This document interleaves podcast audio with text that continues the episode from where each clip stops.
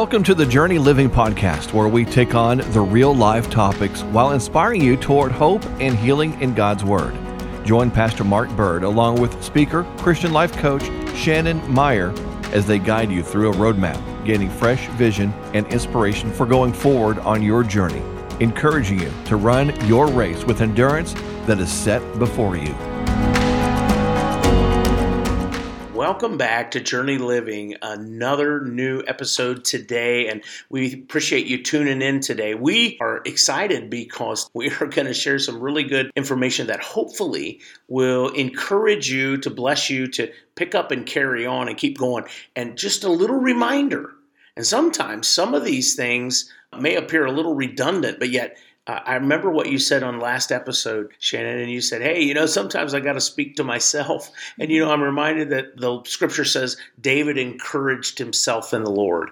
I guarantee you that he spoke to himself when he was encouraging himself. So today, Shannon, what are we going to dive into? Well, hey, Mark, I'm so glad you have joined me again along with all of our audience, and we are going to have our final episode in this series. This is called Begin Again. If you've been with us for the last couple of weeks, we've talked about our new beginnings in the first day of the rest of our life, and how do we begin again? And that's today's episode, and you're right, sometimes it is redundant, but I also think that God also wants us to get something deep in our spirit, and by doing that, He will teach us repetitiveness. And I often know when He'll say truly, truly in the Bible, when you hear Him say it more than once, He's saying like, hey, get it. Right. So today we want to talk about how do we begin again. We talked a little bit about this last week, and just what do I do when I've made a poor choice? Is God a God of second chances? And would He even be a God of third, fourth, or fifth chances? Would God be so gracious to give me the opportunity to redo? Now, I know I'm often stumped by the verse, and I know it, in the promise of Jeremiah 29:11, because that is our ministry verse here at Journey Living. For I know the plans I have for you, and they're to prosper you. They're not to harm you. But the question I have, and we talked about this last week because I'm such an analytical thinker, well, God, what if I mess up your plan? That's good. Have you ever asked that question? I have, literally. God, well, I know you have this great plan for my life, but what if I've messed it up? Where do I go then? What do I do? The one person in the Bible so many of us are familiar with is in Jonah. One of our favorites, if you are as old as Mark and I, you'll remember the flannel graph, Jonah and the whale. Yes. Such a great story, but Jonah is the epitome of having his own bright idea. God gave him his direction, his command, what he was to do, to go to the city of Nineveh and to preach them. And Jonah said, I'm not. I'm getting on a boat and I'm jumping ship and I'm running away from you. Now, I know nobody listening, and Mark, definitely not you, have ever said, no, Lord, I'm not doing it your way. But today we're going to talk about Jonah. So do you have a Jonah experience, Mark, that you would be courageous enough to say, yep, I was a Jonah at some point in time? If you only knew. Is that you're going to take the fifth? Oh, yes, I am right now. Well, I'm reminded in Jonah 2, starting in verse 1, it says, from the inside the fish, Jonah prayed to the Lord his God. Now, he's on the inside of a fish solely because he was disobedient and rebellious. Maybe you're on the floor of your bedroom. Maybe you're in a hospital bed. Wow. Maybe you are in the corner of the bathroom, hanging over the toilet. I don't know where you're at today, but it's not the most appealing or attractive place to be, where you're like, man, I have reached the bottom of the barrel. Maybe you are sick from what you did last night. When I say you're laying over the toilet, maybe you spent the night at the bar or at somebody else's house where you probably shouldn't have been. We're not here to judge what you did last night. What we're here to talk about today is how do we begin again? The morning after is sometimes the most brutal and crucial day of your life. And we've talked in the past couple of weeks about how God's mercies are new every morning. You know, Jonah went away doing the exact opposite. He went in the exact opposite of where God had called him to be. I mean, like a beeline. If you're supposed to go east, he just did a 180 and went, I'm going west. Right. Yes, he did. You know? And so what does it look like, Mark, to begin again? What is it that God offers us in his word, his promises? Well, you know, I think it starts with this realization, Shannon, and I know many people struggle with this. Because I know by experience that the enemy likes to lie to us, and he likes to tell us, you're the only person that's thinking this way. You're the only person that's struggling with this. You're the only one that's crazy enough to be in this situation. But I want to share a quick scripture out of James chapter 3 and verse 2. It says, for we all stumble in many things. That's good. Man, just that little sentence, right? It could literally set us free, Shannon, because listen, James himself, and he's pretty harsh in this whole entire book about the things of God. He's got some hard truths, but he stops for a moment, I think, and he just says, well, we all stumble in many things. If anyone does not stumble in word, he's a perfect man. Well, there's the big P word also that we get tripped up on is in our own pride. We think somehow we must get it all right. And I'm guilty of this. Man, if I mess up, God's going to be mad at me. What if I make a mistake? What if I mess up God's plan in Jeremiah 29:11? How dare he not be able to, you know, rectify the mistake I've made. You know, sometimes in Satan will be that. It was recently that I spent time with a counselor that I work with, traumatized youth, and the counselor was sharing with the group that we are in to work with these children that we are the only species who thinks about our thoughts. Mm. Think about that. That's good. And you just said it about how the enemy will remind us of our thoughts. We think about what we think about. We think about our thoughts. It's not you have a thought and you act upon.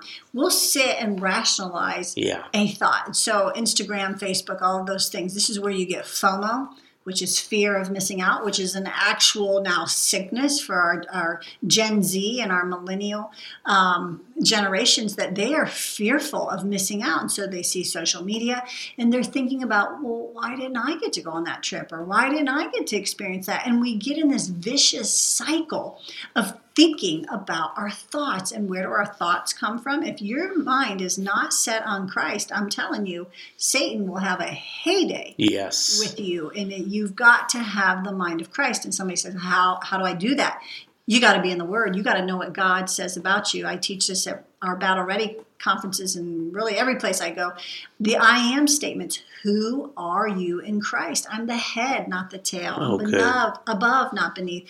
You know, I'm born of the incorruptible seed of God. If you don't have those things to put in your mind to counter what the enemy will tell you, he will get you every single time, and he'll get you sideways, and he'll pull you down that slimy pit as fast as he can. So it's in Jonah that I want to go back to, in Jonah, where he says, in my distress, I called to the Lord, and he answered me. I want to just pose this to somebody today who is in great distress, who wants to begin again. I know we all want to begin again. Who needs to begin again? And you're like, how do I even do that? I think we follow Jonah's lead, because Jonah blew it. He really blew it. But God didn't, he wasn't so far removed that God couldn't put him even in a fish's belly and say, listen, buddy, I'm going to put you here for a few days. I've worked with a lot of women in the jails, the jail ministry, and and they cry about being there. And I'm like, listen, I want to tell you something. God will put you somewhere for safekeeping. Yes. And if it's even in a jail cell, sometimes, because they are their own worst enemy. Jonah was his worst enemy. He was. You know, and so even that prison may have been in the belly of a whale. He says, in my distress, I called to the Lord, and he answered me. From the depths of the grave, I called for help, and you listened to my cry. Somebody today is in the depths of a grave. Maybe it's the grave of a broken marriage, of a wayward child, of an emotional instability, your own grave. Maybe it's the grave you dug for yourself. I want to give that to somebody too, because you're like, well, it isn't what somebody else did. I did this, Shannon. I did this to me. God is a God of new beginnings, and he says, listen, I can give you second, third, fourth, and fifth chances need be. Now, is he going to teach you along the way? He sure is. But I also want you to know that if you are in this depth of despair, cry out to him like Jonah did to begin again. Yeah, Shannon, I can't help but just sit and listen to this. And I think about this, and people, I've heard people that I've counseled with as well, and they'll say, yeah, but man, I don't even think the Lord's listening to me anymore. Now, you can't get any farther away from the Lord, or you can't get in any more direct rebellion than Jonah did.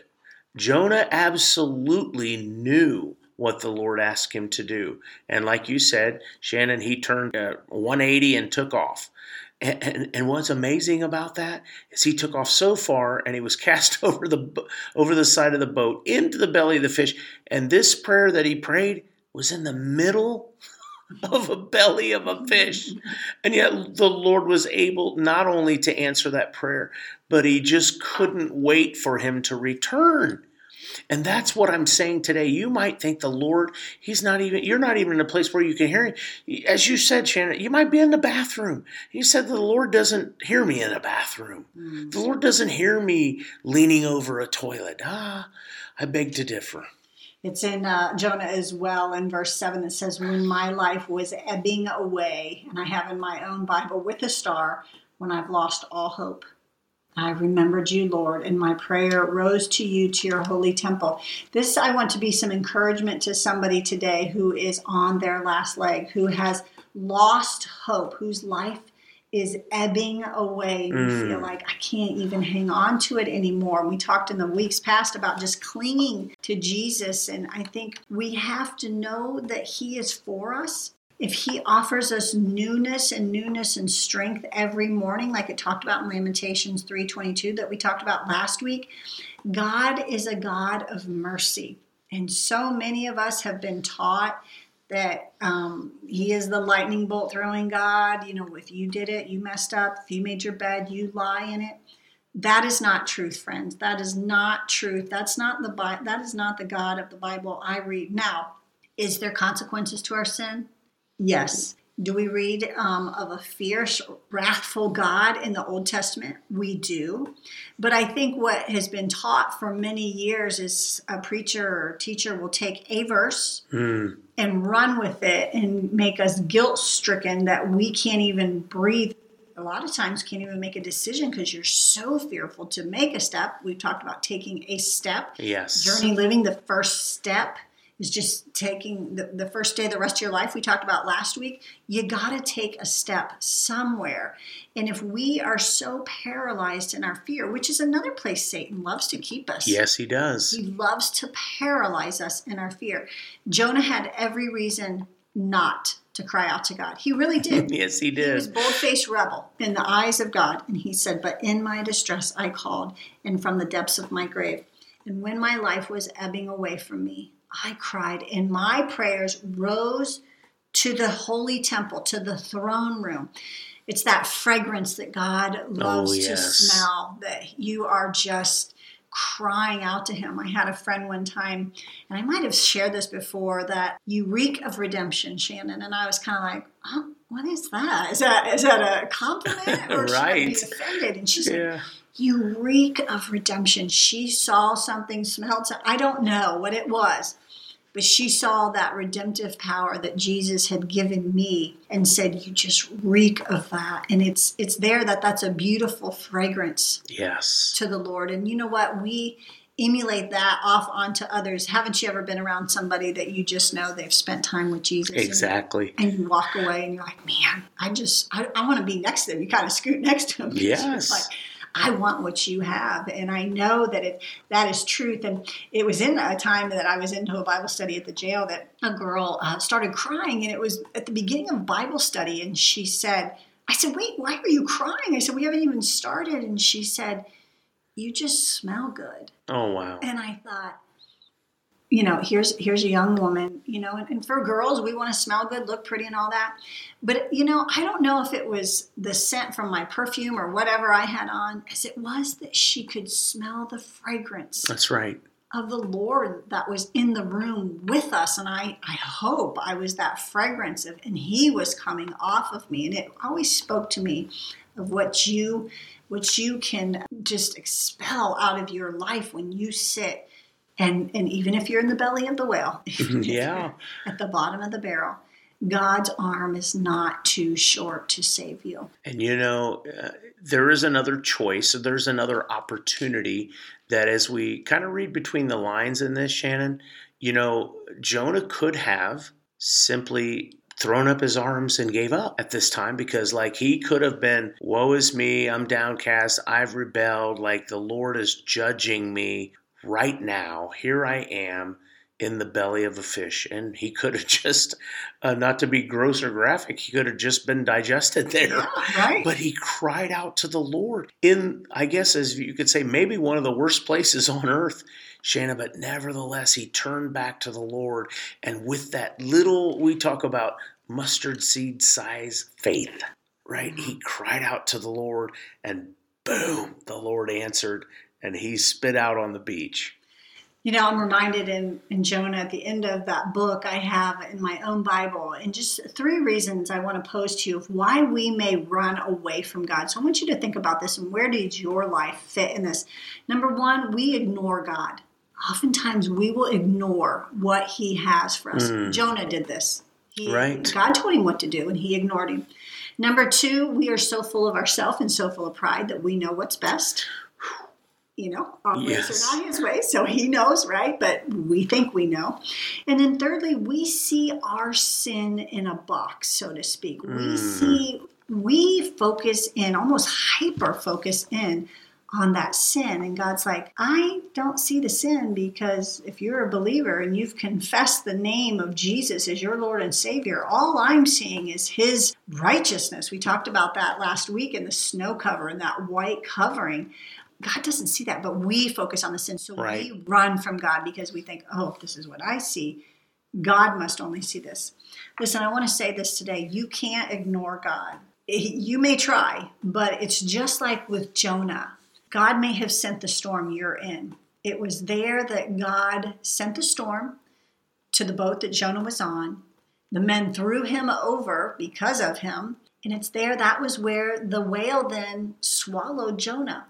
Maybe you're swallowed up by your circumstances today. Maybe God has allowed a storm to get you to the bottom of the barrel, to the belly of a whale, to the bottom of your floor, to the end of yourself, because you have ignored God, because you don't know what's best, or because you're so focused on your own sin that you can't even see Jesus who died on the cross for that sin. Right. So he will get our attention one way or the other, right? And you're laughing. He will, yeah, because he's had to do that with me. Well, you did. And sometimes we get super spiritual and, you know, super Christian, and we have all the Christianese answers, but God's like, yeah, but that, I don't think that's quite right. Exactly. So, like, no, I'm doing this the right way. And God's like, no, you're not. And I believe that the saying, Charles Stanley always says this, obey God and leave all the consequences up to him. Oh, that's good. And I think when we are willing to be obedient, and we talked about this last week, be obedient and willing, God will give us his best.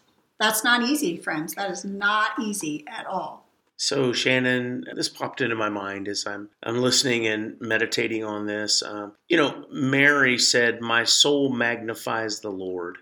And the psalmist says in Psalm 34:3, oh, magnify the Lord with me, and let us exalt his name together.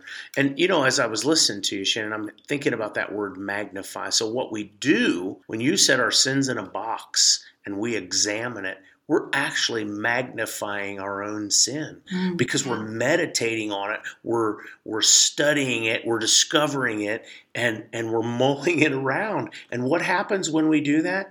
It magnifies. That's good. And so, again, I hate to keep beating a dead horse, but it comes back to the choice. Like, we can either stay in that cesspool and continue to magnify and examine our sin and our shortcomings, or we can say, come, like the psalmist said, come and let's magnify the Lord. Amen. Let's get our eyes over on Him and allow Him to be bigger in our sight, because He is the same yesterday, today, and forever.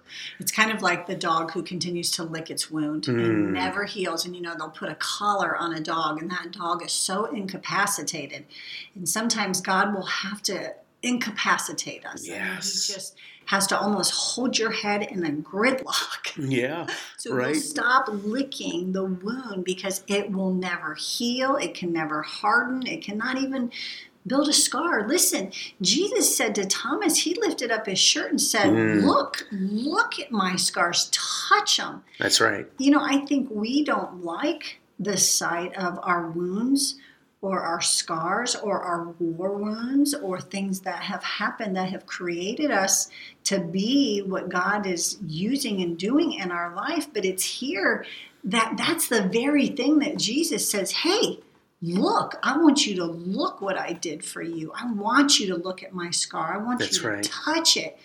And so maybe the concept we should focus on is not so much of our sin. What you're saying is don't magnify your sin, but look so you can be like a Jesus to say, oh, this wound right here, that is where God Amen. Wounded me greatly to make me into the Yes. man or woman that I am today, instead of cowering back and going, oh, I don't want to go down that road. I don't want to be crucified, because I don't know what your Bible says, Mark, but it does say in mine to deny yourself every single day and pick up your cross. Now, if you're picking up a cross, I don't think that's just to be carried. Right.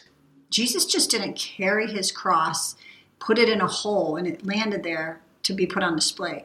Jesus then climbed up on the cross, allowed himself to be crucified there, and allowed God's will to be done for all of mankind. What is God asking you, maybe in the belly of the whale, the cesspool you're sitting in, with this gaping wound that you continue to lick? He's saying, listen, let's begin again, but you've got to stop focusing on what has happened, where you're at. Yeah, and really upon the sin as described in Hebrews chapter 12, that so easily besets us. Let us run the race with endurance, because that sin will easily beset us. Because, and Shannon, as we pause the race to examine our sin, it sidelines us in our race. That's what happens. And see, the devil wins because we stop ourselves. He isn't really doing anything other than planting that seed and reminding us of that sin that's in that box or that wound, like you're saying, that's gaping. And he just says, hey, why don't you look at that again? It's just what I said about that counselor saying we think about our thoughts. He gives us, hey, have you thought about that thought that you thought? Yeah, right. I mean, how ludicrous it's a loop. Did you think? It is. But, and you're like, why would I keep continually thinking about the thought that takes me down this pit, takes me down this wrong road? We come from a town with state-winning runners every year. They just take the cup every year, every year at the state level. So we have runners all throughout our streets. And they are barely dressed, even the girls. And they're young girls, of course. Right. But, I mean, the boys just have these tiny little shorts on, and the girls have the shorts and maybe just in their sports bra or super thin tank top. Listen, they have nothing, nothing holding them back to run these long distances and make them these stellar athletes. And I think that's the difference of a mighty Christian compared to a defeated Christian. And I'm seeing that more and more. God does not want us to live this Christ life defeated. He wants us to be that runner that throws everything off, that throws the world off, that throws our sin off, that throws our worries off. You don't sit and think about what you think about. Like, just do what good. God tells you to do. And like, we got to have a 10-point prayer meeting in order to think about it. And I'm like, I think God just did it. You know, I think Jesus coined the phrase way before Nike ever did. Just do it. That's right. I'm reminded in Romans 15 that Jesus waited out into the troubles of the troubled. Ooh. He got dirty. He went where it was messy. And, you know, I don't know, maybe we've gotten so super spiritual that we're like, oh, I don't want to get dirty in that, or I know that's going to cost me something. Listen, it cost Jesus everything. Everything. But his begin again was on Sunday, Resurrection Sunday. Friday look like not even our worst day. Right, exactly. Like. But if we could get even anything close to our worst day, our Friday, our Good Friday, which is an interesting word because there was not very much goodness. It wasn't good, on right? Friday. But it's here that I think he began again in the sense that his Sunday, his Resurrection Sunday, was then to begin. He finished this life here on earth. He came, did his ministry, but he then began to reign and rule back on his throne room where he had come from. He fasted from heaven for 33 years. He did. And so he did the will of his Father, but even there in his death and crucifixion, the worst time of his physical manly life on earth, there was a new beginning. It was on Resurrection Sunday. I think all of us can have a Resurrection Sunday, no matter how bad things have gotten in your life. And let's just do it. Shannon, I love how you shared that. So, man, thanks again for tuning in to Journey Living. And, man, I pray that you are encouraged. Shannon and I, our hearts just go to say, we just want to give you encouraging words that there is hope, there is peace, there is joy. It doesn't matter where you are. Wherever you are, God will meet you. He'll give you the second chance. In fact, he'll give you the 102nd chance, right? Whatever it takes, he's there waiting to help you. And so join us again next week as we will have another episode to encourage and bless you and to help you on your journey in this life with Christ. Thanks for tuning in.